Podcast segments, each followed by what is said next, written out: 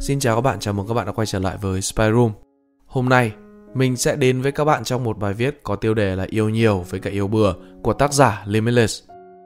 Bài viết được viết và đăng tải trên website spyroom.com và ngay sau đây sẽ là những chia sẻ của tác giả.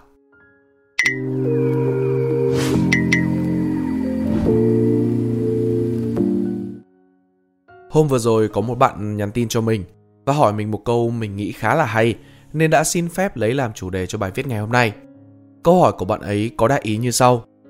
Sự tương hợp giữa hai người nên là điều kiện ban đầu cần và phải có trước khi bắt đầu một mối quan hệ hay cứ yêu đi thì mới biết là có hợp hay không. Đây là một câu hỏi mà mình rất ưng ý bởi vì nó liên quan tới nhiều vấn đề hơn là mình nghĩ. Trước hết, chúng ta hãy cùng nói về sự tương hợp. Hợp nhau thì rõ ràng là một trong những yếu tố quan trọng để có một mối quan hệ lành mạnh rồi. Không cần biết đó là mối quan hệ gì, bạn bè, người thân trong gia đình, thậm chí là giáo viên và học sinh cũng cần có sự hợp nhau, chứ đừng nói gì là tới mối quan hệ trai gái. Nhưng chính xác thì trong tình yêu, chúng ta cần hợp nhau ở cái gì? Hợp nhau thì có nhiều kiểu hợp lắm. Nếu như bạn có một mạng lưới quan hệ bạn bè đủ rộng, bạn sẽ nhận thấy rằng mỗi khi có một chủ đề hay là một việc gì đó, bạn sẽ nghĩ ngay tới một hoặc là một vài người bạn nhất định thay vì nghĩ tới tất cả mọi người. Nếu đó là drama K-pop, bạn sẽ nghĩ tới Phương hay là Ly. Còn nếu nói về vấn đề quần vợt Úc mở rộng thì nghĩ tới Kiên hay là Trang. Nếu bạn đói và muốn đi ăn đêm thì muốn rủ Linh, vân vân. Như vậy, chúng ta chỉ cần cảm thấy hợp với một người ở một vài khía cạnh là đủ để có thể vui vẻ ở bên người ấy, thay vì phải hợp đến 100%.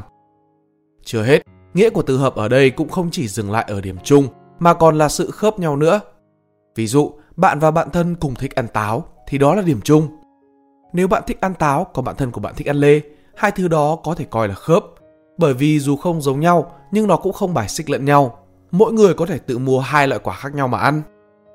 Vậy thì theo bạn, trong một mối quan hệ yêu đương thì chúng ta nên hợp với họ cái gì? Nếu bạn cũng là một người cùng muốn tìm hiểu và xây dựng một mối quan hệ tình cảm lâu dài và có ý nghĩa, thì sự tương hợp ở đây không chỉ dừng lại ở gu quần áo, óc thẩm mỹ hay là thể loại phim thích xem, tức là không chỉ dừng lại ở việc có thể cùng chơi một cách vui vẻ. Để có thể đi cùng một người lâu dài, cùng đưa ra những quyết định lớn lao, giao tiếp có chiều sâu thì theo mình, sự tương hợp cần phải nằm ở những điểm sau. Lưu ý đây chỉ là những điểm mà mình gợi ý, không có nghĩa là nếu hai người khác nhau ở những điểm này thì sẽ không thể đến được với nhau, mà chỉ là sẽ phải bỏ ra nhiều công sức hơn để hòa hợp với nhau mà thôi. Một, Gia cảnh và chất lượng cuộc sống gia đình của người ấy. Các thành viên trong gia đình có gần gũi nhau hay không? Đối xử với nhau như thế nào? Câu trả lời cho những câu hỏi như vậy có thể đem lại một dự đoán khá là chính xác tính cách của mỗi người. Cũng như cách họ xử lý trong một mối quan hệ tình cảm. Tầm quan trọng của gia đình từ bao nhiêu lâu nay đã được các nhà khoa học khẳng định trong việc định hình nên con người của một đứa trẻ. Vì vậy, nếu gia cảnh và chất lượng của mối quan hệ giữa các thành viên trong gia đình của hai người có điểm khác nhau, thì cách nhìn cuộc sống cũng như mối quan hệ giữa người với người ở trong xã hội của họ cũng sẽ khác nhau. Từ đó rất khó để có thể duy trì một mối quan hệ lành mạnh. Ví dụ, một người phải chứng kiến bố mẹ lúc nào cũng cho là mình thượng đẳng, đối xử tệ với nhân viên phục vụ thì lớn lên có thể họ cũng sẽ đối xử tương tự với những người họ cho là dưới trướng. Và quan điểm như vậy chắc chắn là không đem lại một mối quan hệ lành mạnh, bình đẳng và văn minh cho bạn rồi. Chú ý là sẽ không công bằng nếu bạn chỉ nhìn vào gia cảnh của người kia mà đã vội vàng đánh giá họ. Cái quan trọng ở đây là cách họ nhìn nhận về gia cảnh đó. Cũng là ví dụ trên mà người đó nói rằng người đó rất ghét cách đối xử trịnh thượng như vậy, cảm thấy xấu hổ mỗi khi bố mẹ cư xử như vậy và rằng họ luôn phải nhắc bản thân rằng không bao giờ được trở thành một người như thế thì họ vẫn có thể là người văn minh lịch sự. Vì vậy, cần rất tinh tế trong việc để ý tới phản ứng của họ mỗi khi họ kể về gia đình của mình nhé. Tương tự, điểm gắn kết giữa các thành viên trong gia đình cũng có thể coi là một dấu hiệu ngầm giúp bạn đánh giá cách người ấy đối xử với người khác giới. Nếu chàng trai ấy không hay hỏi thăm hay tỏ ra quan tâm tới cha mẹ thường xuyên, nếu cô gái ấy nói về em gái của mình bằng những lời lẽ nặng nề nhất, thì hẳn phải có một góc khuất nào đó trong họ mà bạn cần tìm hiểu để xem xem liệu bạn có thể chấp nhận nó, cũng như là giải quyết những hệ quả mà nó có thể đem lại sau này cho chính mối quan hệ của bạn hay không trước khi tiến tới lâu dài với họ. 2 những mối quan hệ trước đây của người ấy và lý do chia tay. Nghe người ấy kể về những mối quan hệ tình cảm trước đây của họ có thể cho bạn hiểu được thái độ của người ấy dành cho người khác giới là như thế nào, cũng như người ấy thực sự cần gì ở một người yêu. Anh ấy có biết tôn trọng phụ nữ không hay chỉ coi phụ nữ là một nô lệ tình dục? Cô ấy có phải là một người phụ nữ hiện đại, biết chia sẻ áp lực cùng người yêu hay không? Hay lại mặc định đàn ông luôn là người phải chu cấp hết? Nếu người ấy có một trải nghiệm, một cái nhìn, một mong đợi méo mó hoặc phi thực tế ở một mối quan hệ tình cảm, bạn sẽ rất khó có thể ở bên họ lâu dài. Cũng như cần phải lưu ý rằng, rất dễ hiểu nếu như trong những câu chuyện như vậy, người kể thể hiện ra rằng họ là nạn nhân, vì đó là thói quen tự nhiên của đa phần mọi người. Nếu bạn cảm thấy rằng câu chuyện nghe có vẻ một chiều, rằng người đó từ đầu tới cuối chỉ kẻ xấu người yêu, luôn cho rằng mình không làm gì sai, thì đó có thể nói là một red flag và bạn nên kiểm chứng lại câu chuyện ấy từ những người bạn của người ấy nhé. 3. Những bài học người ấy học được qua những trải nghiệm trong cuộc sống. Bên cạnh gia đình thì những va chạm trong cuộc sống cũng là một trong những yếu tố chính góp phần tạo nên thế giới quan của một người. Cuộc sống thì có lúc vui, có lúc buồn, có lúc ngọt ngào, có lúc lại cay đắng. Rằng có những trải nghiệm tiêu cực hoàn toàn không nằm trong kiểm soát của chúng ta, nhưng chúng ta vẫn có thể kiểm soát góc nhìn của mình về cuộc sống. Nếu như người ấy chọn nhìn vào những thứ tiêu cực, thì cái nhìn của họ về cuộc sống cũng vô vàn tối tăm. Từ đó rất dễ để làm cho bạn cảm thấy bị trùng xuống theo. Cũng như có những người có cái nhìn quá mơ mộng, quá lý tưởng vào một cuộc sống, làm cho cách sống của họ không thực tế và dễ bị lợi dụng. Lại có những người được bài học rồi nhưng mà từ chối thừa nhận trách nhiệm về mình và lần tới lại cắm đầu đi vào vết xe đổ. Vì vậy, hãy xem xem qua cùng một sự việc bạn và người ấy sẽ rút ra bài học gì. Nếu cùng là bị ăn trộm ví, bạn thì chỉ đơn giản là tự nhắc mình cẩn thận hơn, người kia lại cho rằng tất cả mọi người xung quanh đều là người xấu hay quay ra trách bạn vì không trông ví cho họ thì có thể nói đó là một sự khác biệt đáng kể đấy. Lại cần phải lưu ý, có nhiều người ở ngoài kia, cả nam, cả nữ, thuộc dạng người manipulative, tức là người dùng mồm mép để thao túng người khác. Nghe có vẻ trải đời hay là trưởng thành và muốn tốt cho người yêu, nhưng thực ra lại có mưu đồ xấu ở đằng sau. Cái khó khăn ở đây là với nhiều người, nhất là các bạn trẻ còn ít kinh nghiệm yêu và nhìn người, lại thường bị cái sự văn vở này làm cho mềm lòng, mà cố tình nhắm mắt bỏ qua cái sự phi logic mà trực cảm đang gào lên trong bạn.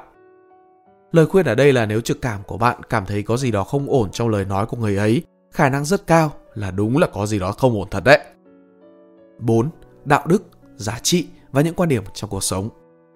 Đây có thể nói là một trong những điều cốt lõi của một người, mà nếu có sự bài xích ở đây, hai người cần rất nhiều nỗ lực thì mới có thể hòa hợp được. Ở nhiều trường hợp, sự khác nhau trong ba điều này có thể dẫn tới chia tay. Một ví dụ, đáng buồn là khá thường thấy ở thời điểm hiện nay, người vợ cho rằng sau khi kết hôn, mình gửi tiền về cho bố mẹ ruột là điều bình thường vì đó là bảo hiếu, là tình thương, nhưng người chồng lại cho rằng tất cả phải dành hết cho nhà chồng. Thì đó đúng là một sự bài xích cả ở đạo đức, giá trị lẫn quan điểm sống mà có lẽ sẽ khó có thể xóa bỏ được. Vì vậy, hãy trao đổi sớm về những vấn đề giá trị cốt lõi này để xem xem hai người có thể dung hòa được không nhá. Thái độ của người ấy về tình yêu, sự cam kết lâu dài và giao tiếp. Những điều này mà trái ngược với nhau thì không khó để tưởng tượng ra những cãi vã triền miên trong quá trình yêu nhau. Ví dụ, một người coi tình yêu là được tới đâu hay tới đấy, vừa cãi nhau phát thì đòi chia tay, dễ dàng nhảy từ người này sang người kia, không bao giờ muốn bị gò bó, còn người kia thì luôn yêu xác định lâu dài, luôn muốn cố gắng để vun vén bồi đắp, muốn giải quyết mâu thuẫn để cùng nhau gắn bó. Một người thích đi chơi, thả thính, tả lưa với người khác giới, còn một người thì chỉ biết có một mình người yêu của mình. Một người ăn nói cục xúc, thù kệch, còn người kia thì lại luôn ăn nói nhẹ nhàng. Một người luôn bày tỏ quan điểm của mình, một người thì lúc nào cũng không có chính kiến. Nghe qua thôi là đã thấy đủ nếu hai người tới với nhau, nhiều khả năng đó sẽ là một mối quan hệ một chiều. Những quan điểm về tâm linh, phong tục hay là tôn giáo. Điều này vốn dĩ thuộc về mục 4 bởi vì nó có liên quan tới đạo đức và giá trị của mỗi người. Tâm linh và tôn giáo là hai vấn đề khá nhạy cảm và cũng là một trong những rào cản lớn nhất của một mối quan hệ. Ở Việt Nam, tôn giáo của một người thường được truyền lại cho các thành viên ở trong gia đình – vì vậy, nếu hai người khác tôn giáo, nhiều khả năng họ sẽ phải chịu sức ép từ các thành viên trong gia đình của cả hai người nữa. Ngoài ra, những tập tục của hai tôn giáo mà trái nhau thì cũng rất khó để hai người có thể thay đổi cho hòa hợp. Vì giáo điều là những điều bất di bất dịch, không thể du di vì bất kỳ lý do gì. Tâm linh cũng vậy, thắp hương cho những người thần đã khuất là một phong tục mang tính tâm linh khá phổ biến ở Việt Nam. Nếu người yêu bạn cứ khăng khăng đó là mê tín và không chịu làm, dù quan điểm đó là đúng hay sai, với bạn, một người tin vào phong tục đó, đó vẫn là một sự phỉ báng với những người đã khuất mà có lẽ bạn sẽ khó có thể mà chấp nhận được. Vì vậy, riêng ở mục này, có lẽ tìm điểm chung thì sẽ dễ hơn là tìm điểm khớp. 7. Những thành tựu chuyên môn lẫn cá nhân Khoa học cũng chứng minh rằng thành tựu hai người đạt được nên ở gần nhau, nếu như không rất dễ tạo ra cảm giác xa cách, thậm chí là đố kỵ. Điều này không chỉ đúng với trường hợp đàn ông có ít thành tựu hơn phụ nữ, mà đúng với cả chiều ngược lại. Cứ nghĩ mà xem, nếu người yêu bạn là Sơn Tùng MTP, còn bạn là một con bé sinh viên năm 2 chả có cái gì trong tay, thậm chí còn phải thi lại nhiều môn, thì kể cả hai người có yêu nhau đi chăng nữa, hẳn là bạn vẫn sẽ cảm thấy rõ sự khác biệt giữa thế giới của bạn và thế giới của một trong những ca sĩ trẻ thành công nhất ở Việt Nam hiện giờ. Đó chưa kể là những lúc bạn sẽ phải ở một mình, thi thoảng mới nhận được một tin nhắn hay một cuộc gọi vội vài phút do anh ấy bận đi biểu diễn hay bận làm việc ở công ty, rồi quay quanh luôn là gái đẹp cùng với lực lượng fan hùng hậu. Rõ ràng đó không phải là một hoàn cảnh mà bạn muốn rơi vào, đúng không? Nhưng nếu bạn cũng là một trong những ca sĩ nổi tiếng hoặc là một diễn viên, một người mẫu thành công cũng gần bằng hoặc thậm chí là ngang bằng anh ta, bạn sẽ cảm thấy tự tin hơn khi sánh bước cùng anh ta tới các sự kiện đúng không? Bạn cũng sẽ cảm thấy thông cảm hơn khi mà anh ấy lâu lâu mới nhắn tin cho bạn được một tin. Vì bản thân của bạn cũng sẽ bận rộn về đồng công việc của mình. Nhờ đó ít gây ra sự tủi thân hay là cãi vã hơn. Với sự tương xứng này, không chỉ nên dành ở mức thành tựu chuyên môn, ví dụ như là mình vừa đưa ra, mà cả ở những thành tựu cá nhân nữa. Ví dụ, bạn biết nấu ăn ngon thì chỉ ít người kia cũng phải biết dọn dẹp nhà cửa. Bạn biết sửa máy tính thì người kia biết gọt quả táo. Chứ nếu một người biết tự lo cho bản thân, còn người kia thì chả biết làm cái gì, mà cũng không có ý định học làm gì thì cũng khó mà sống với nhau được lâu dài đấy. Bảy điều trên là những điều mà mình gợi ý mà bạn nên thực sự tìm hiểu ở người kia nếu muốn tìm một mối quan hệ lâu dài và ít sóng gió. Những điều này là những điều mà bạn hoàn toàn có thể tìm hiểu được trước khi bước vào một mối quan hệ. Bạn chỉ cần biết đưa cuộc hội thoại về những điều mà bạn muốn tìm hiểu, lắng nghe và quan sát người ấy ở một thời gian đủ dài là bạn sẽ có được câu trả lời mà mình cần. Đó là lý do vì sao ở các bài viết trước mình đã nói nên bắt đầu tình yêu bằng tình bạn. Khi bạn và người ấy trở nên thân thiết nhưng vẫn coi nhau là bạn, câu trả lời của người ấy về những vấn đề nghiêm túc như trên vẫn sẽ chân thành hơn. Nếu không, rất có thể họ sẽ nói những điều mà bạn muốn nghe để lợi dụng bạn. Và cũng nhờ là bạn bè thân thiết mà biết được tính nết của người ta, biết được họ có phải là người có thể thay đổi được hay không, có đủ kiên nhẫn không hay vừa thấy khó khăn là bỏ qua. Và qua đó cũng dẫn tới quan điểm của mình về yêu nhiều và yêu bừa. Yêu bừa tức là ai ngỏ lời mà mình thấy người ta ổn ổn thì nhận lời yêu luôn. Điều này không những làm tốn thời gian, công sức của bạn và cả của người ta, mà có khi còn đem lại cho bạn nhiều bực dọc không đáng có. Vì vậy, không nên yêu bừa. Bạn phải biết rõ bản thân của mình, biết rõ về những ranh giới và giá trị của bản thân. Phải có những danh sách những điều buộc phải có và tuyệt nhiên không được có ở một người yêu trước khi bạn đi tìm người yêu. Đương nhiên danh sách này phải thực tế và phù hợp với bạn và những người xung quanh của bạn nữa. Khi đã có những danh sách đó rồi thì hãy tìm xem người đó có những tiêu chí trong danh sách đó hay không, có phạm vào cái gì mà bạn không thể dù gì được hay không và có bài xích bạn ở 7 điều bên trên mà mình đã nói hay không. Nếu có thì hãy cân nhắc thật cẩn trọng nếu vẫn có ý định tiến tới với người ấy nhé. Đành rằng là có những điều mà khi yêu nhau rồi, thậm chí là ở chung với nhau rồi mới có thể phát hiện ra mâu thuẫn.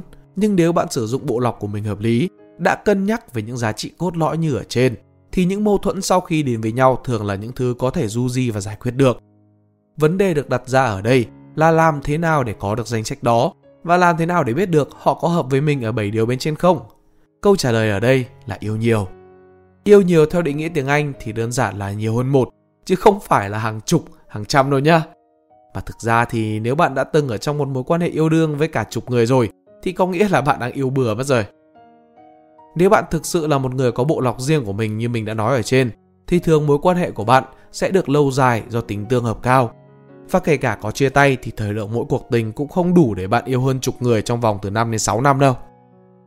Việc yêu nhiều này không những cho phép bạn khám phá chính bản thân mình, biết được mình thực sự cần một điều gì ở người yêu, mà còn dạy cho bạn cả những kiến thức, những kinh nghiệm về việc đối xử, giao tiếp với người khác giới ra sao. Mình không có con số cụ thể cho việc yêu nhiều này là yêu bao nhiêu, nhưng nếu được mạo phép đoán, nếu bạn có ý thức xây dựng và sử dụng bộ lọc của mình, mình nghĩ con số phù hợp có lẽ là 3. Một lần cho lần yêu đầu, lúc mà bạn thậm chí còn không biết mình cần gì ở một người yêu. Có lẽ do tình đầu thường tan vỡ, vì đây là thời điểm mà cả hai đều đang bắt đầu học yêu, học về chính bản thân mình và học về người kia. Đây là lúc mà bạn bắt đầu có những cãi vã đầu đời mà không biết là mình phải xử lý ra sao. Tìm ra được rằng mình muốn được quan tâm thế nào nhưng lại không biết cách nói ra với người kia, vân vân. Có lẽ đã có nhiều bài toán mà có lẽ cả hai đã đều không biết câu trả lời mà cứ phản ứng với nó và làm bừa. Và thế là kết quả sai hoàn toàn. Số cặp đôi yêu nhau lần đầu mà biết kiên cường cùng dạy cho nhau cách yêu và cùng đi tới cuối con đường. Có, nhưng mà không nhiều đâu nhá. Tới mối quan hệ thứ hai, sử dụng bộ lọc của mình có được từ mối tình đầu, bạn sẽ tìm được một người phù hợp với bạn. Nếu may mắn gặp đúng người, hoặc bạn đã có một khoảng thời gian va chạm cuộc sống đủ nhiều để trở nên trưởng thành hơn, biết cách giao tiếp hơn trước khi tiến tới mối quan hệ này thì đây có lẽ là bến bờ hạnh phúc cho bạn. Nhưng nếu khi này cả hai người vẫn còn chưa trưởng thành thì mối quan hệ thứ hai này dù hợp hơn, dù hai bạn chả cãi nhau bao giờ, nhưng cũng có thể đi tới kết cục là chia tay nếu như không biết cân nhắc tới ít nhất 7 điều mình nói ở bên trên. Đây là lúc mà các bạn nhận ra rằng, à, thì ra yêu đương lâu dài không chỉ dừng lại ở việc yêu nhau trong hòa thuận, mà còn phải có nhiều điều khác nữa thì mối quan hệ mới có ý nghĩa, mới có chiều sâu. Và tới lúc đó đi tìm mối quan hệ thứ ba, sau tất cả những hạnh phúc và tổn thương, những điều làm đúng và làm sai, sau tất cả những điều chỉnh từ những bài học, bạn đã có trong tay một bộ lọc khá hợp lý và có thể tự tin hơn trong việc tìm và lựa chọn đối tượng. Khi này, bạn biết khoanh vùng đối tượng, biết nên đi đâu làm gì để tìm được những người có những tiêu chí như mình và biết dành thời gian tìm hiểu và biết dành thời gian tìm hiểu những thứ mà mình cần phải tìm hiểu trước khi chính thức thiết lập mối quan hệ thay vì vội vã ngỏ lời tới khi tìm được rồi, với những sự tương hợp, tương xứng cần có, việc giao tiếp giữa hai bạn sẽ trở nên dễ dàng hơn. Kể cả có mâu thuẫn thì hai người cũng biết cách giải quyết nó mà không hề làm sứt mẻ tình cảm. Tính toán chuyện lâu dài cũng trở nên dễ dàng và thoải mái hơn khi hai bạn đều cảm thấy quý mến gia đình của người kia. Mọi thứ đều như hòa hợp với nhau một cách tự nhiên hơn, nhẹ nhàng hơn. Đương nhiên rồi, những gì mà mình nói là đoán bừa, không ai lại có sẵn một kế hoạch rõ ràng như vậy rằng mình sẽ yêu người thứ nhất để tạo ra bộ lọc, người thứ hai để điều chỉnh cái bộ lọc đấy, rồi người thứ ba mới là the one. Kể cả có cũng khó mà để đi theo chính xác theo kế hoạch đó được. Và cũng đương nhiên là tình cảm nó tới lúc nào thì làm sao mà kiểm soát được. Nhiều khi không định yêu, nhiều khi không định yêu người yêu, nhưng cuối cùng lại say mê người ấy. Ý chính ở đây là bạn luôn cần ý thức rằng tình yêu ngoài để yêu, còn là để học, là nơi để hai người dạy cho nhau cách trở thành người tốt hơn để có thể học được về bản thân cũng như là học cách yêu. Rất có thể bạn sẽ cần trải qua nhiều hơn một mối quan hệ.